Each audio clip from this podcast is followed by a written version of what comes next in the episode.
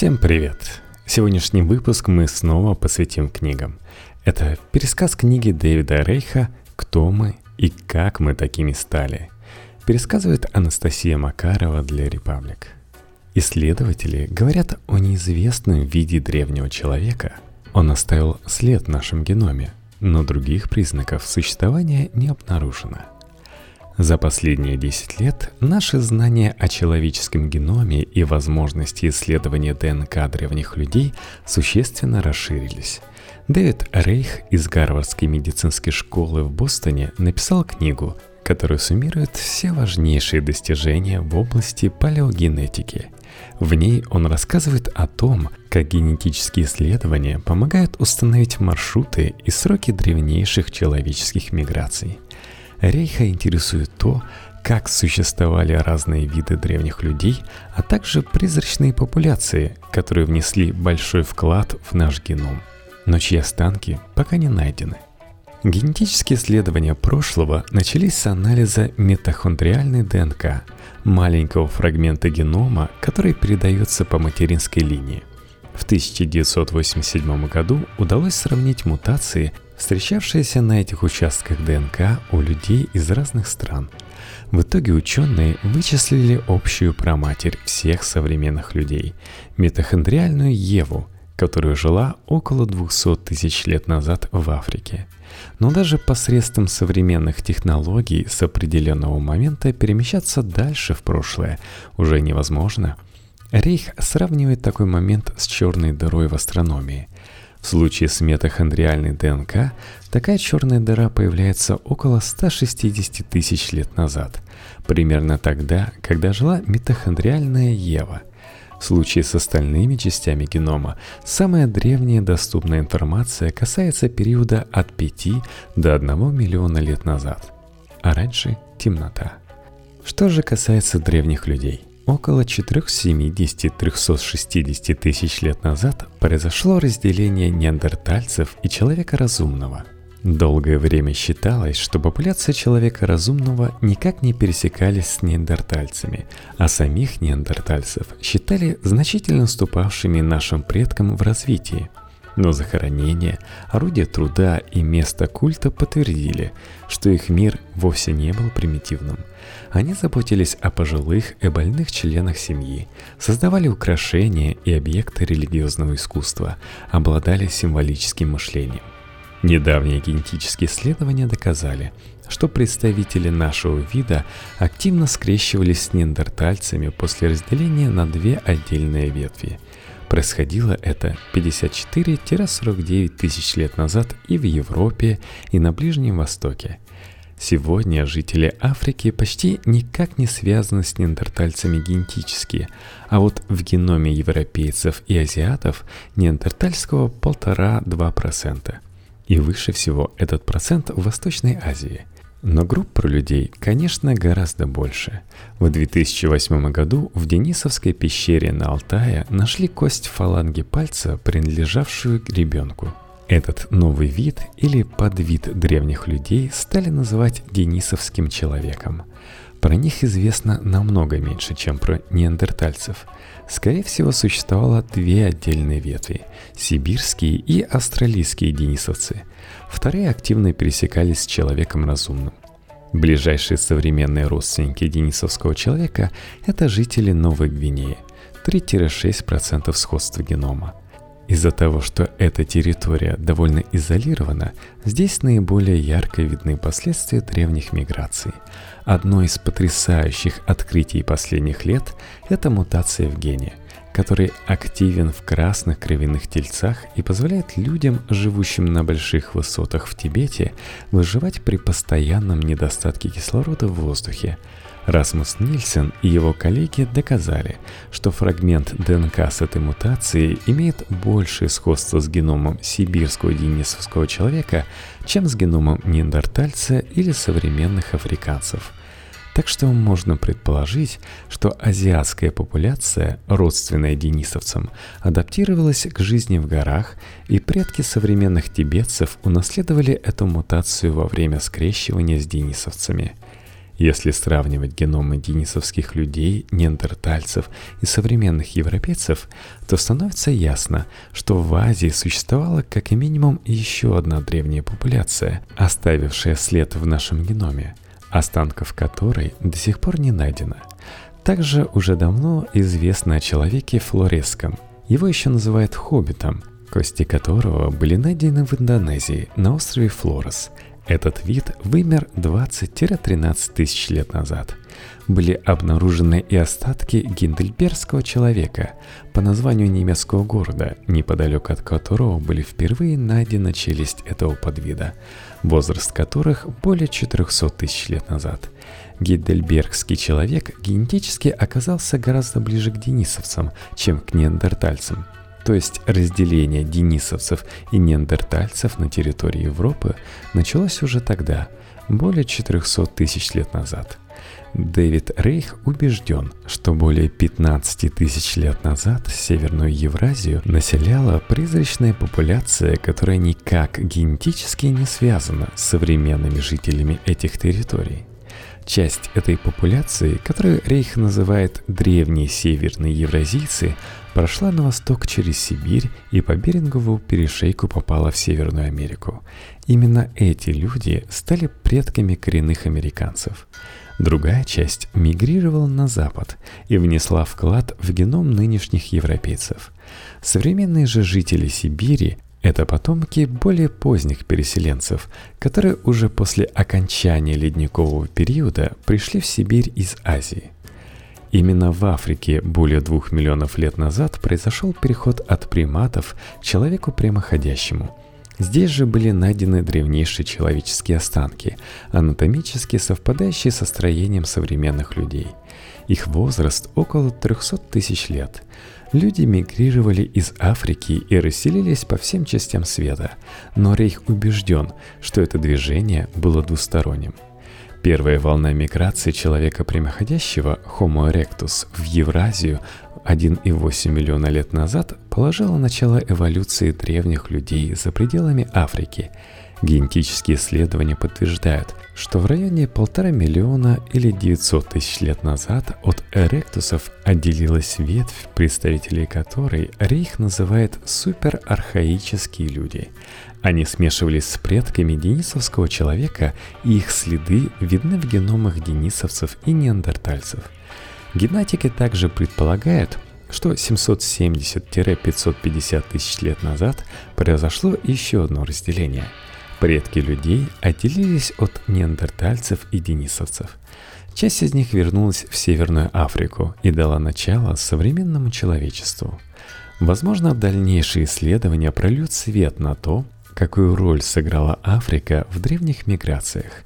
Рейх же уверен, что эти новые знания должны окончательно лишить ее статуса эпицентра всех основных событий в эволюции человечества. Около 10 тысяч лет назад в Западной Евразии было по меньшей мере четыре основные популяции. Земледельцы плодородного полумесяца, восточный берег Средиземного моря, земледельцы Ирана, охотники-собиратели Западной Европы и охотники-собиратели Восточной Европы. Каждая из этих групп также сильно отличалась от других, как сегодня европейцы отличаются от жителей Восточной Азии.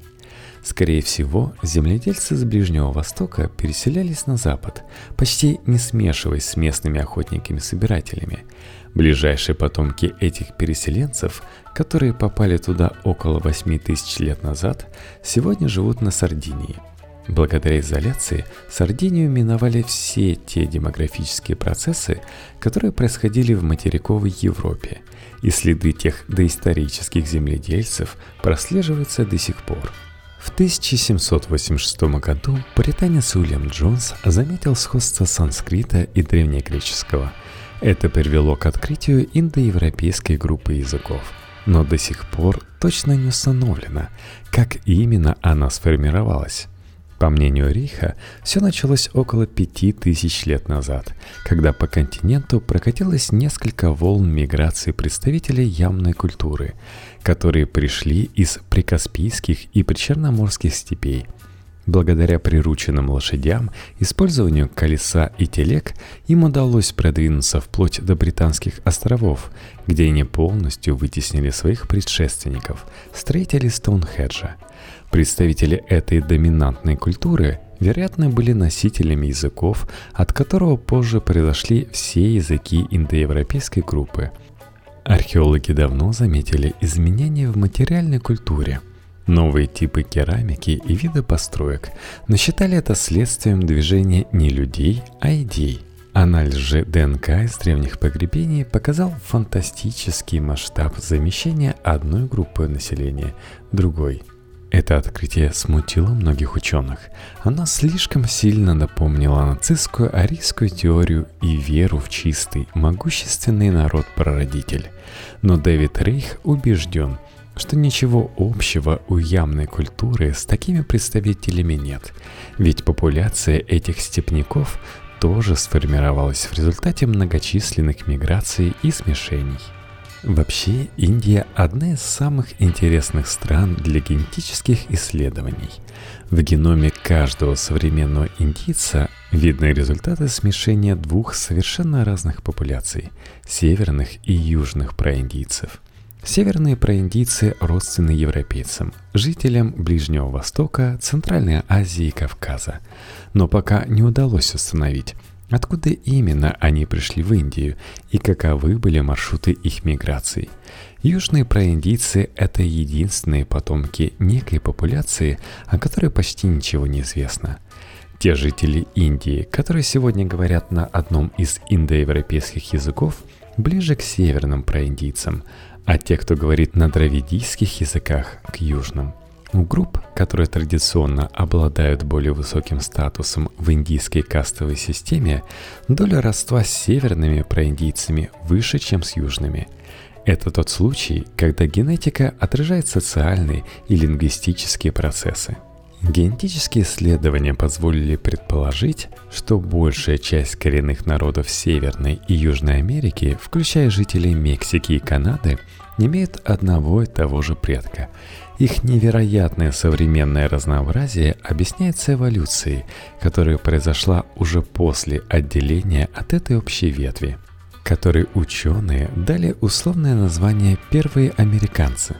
Рейх и его коллеги предполагают, что первые американцы – это потомки тех, кто преодолел ледяной щит в районе нынешнего Берингового пролива.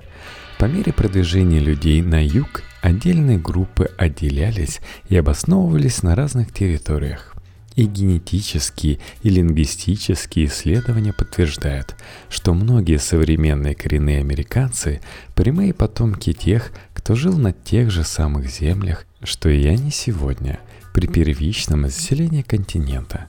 Несмотря на огромное расстояние, жители Амазонии имеют общих предков с австралийцами, аборигенами Новой Гвинеи и Андаманских островов, и почти ничего общего с европейцами.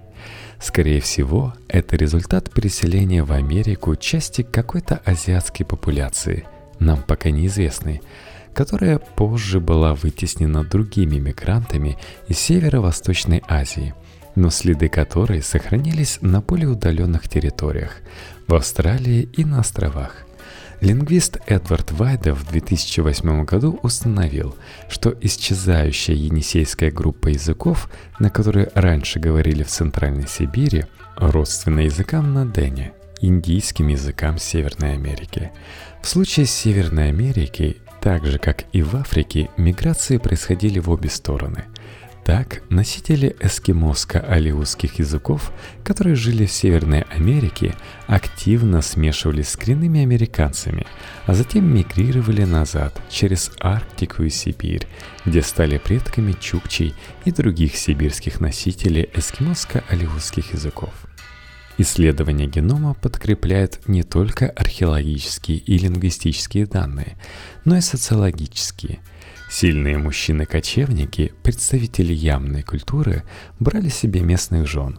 Так происходит всегда, когда одна более сильная популяция пересекается с более слабой. Последствия таких браков то есть принадлежность к ямной культуре именно по мужской линии, прослеживаются в геноме – То же самое позже произойдет в колониальной Латинской Америке, где европейцы-мужчины вступали в связь с местными женщинами. К примеру, современные жители Колумбии на 80% родственны европейцам. И только в одном случае из 50 это родство прослеживается по материнской линии. Если говорить о современных афроамериканцах, то пропорции отличаются, но говорят нам о том же – они на 20% родственны европейцам.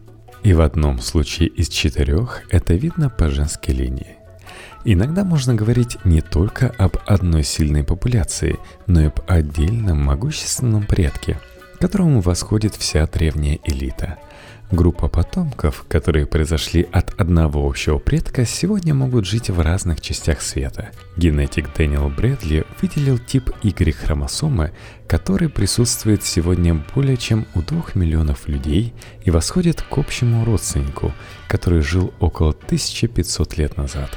Чаще всего этот тип хромосомы встречается у людей с фамилией О'Доннелл – связанный с одной из самых могущественных семей средневековой Ирландии. Члены этой семьи считали себя потомками легендарного короля Ниала, который скончался в середине V века. Если Ниал действительно существовал, то именно он первичный носитель Y-хромосомы этого типа. Четкое разделение на закрытые социальные группы тоже отражается на генетических данных – Рейх рассказывает о малозаметном для иностранца делении индийского общества на джати. Конечно, мы все знаем о кастах, но джати – это гораздо более мелкие и разнообразные группы внутри каст, которые до сих пор очень редко смешиваются. Представители двух разных джати могут веками жить бок о бок в одной деревне, и генетическая разница между ними будет в 2-3 раза выше, чем между жителями Северной и Южной Европы. Впереди еще масса открытий, но, к сожалению, многие ученые опасаются браться за некоторые исследования. Например, попытаться выяснить, почему африканские спортсмены традиционно лидируют на соревнованиях по бегу – по политическим и идеологическим соображениям. Нацистская идеология оставила свой отпечаток и в научном мире, и тема расовых различий, хотя Рейх считает, что сегодня о расах в прежнем понимании говорить уже не приходится, до сих пор очень болезненно.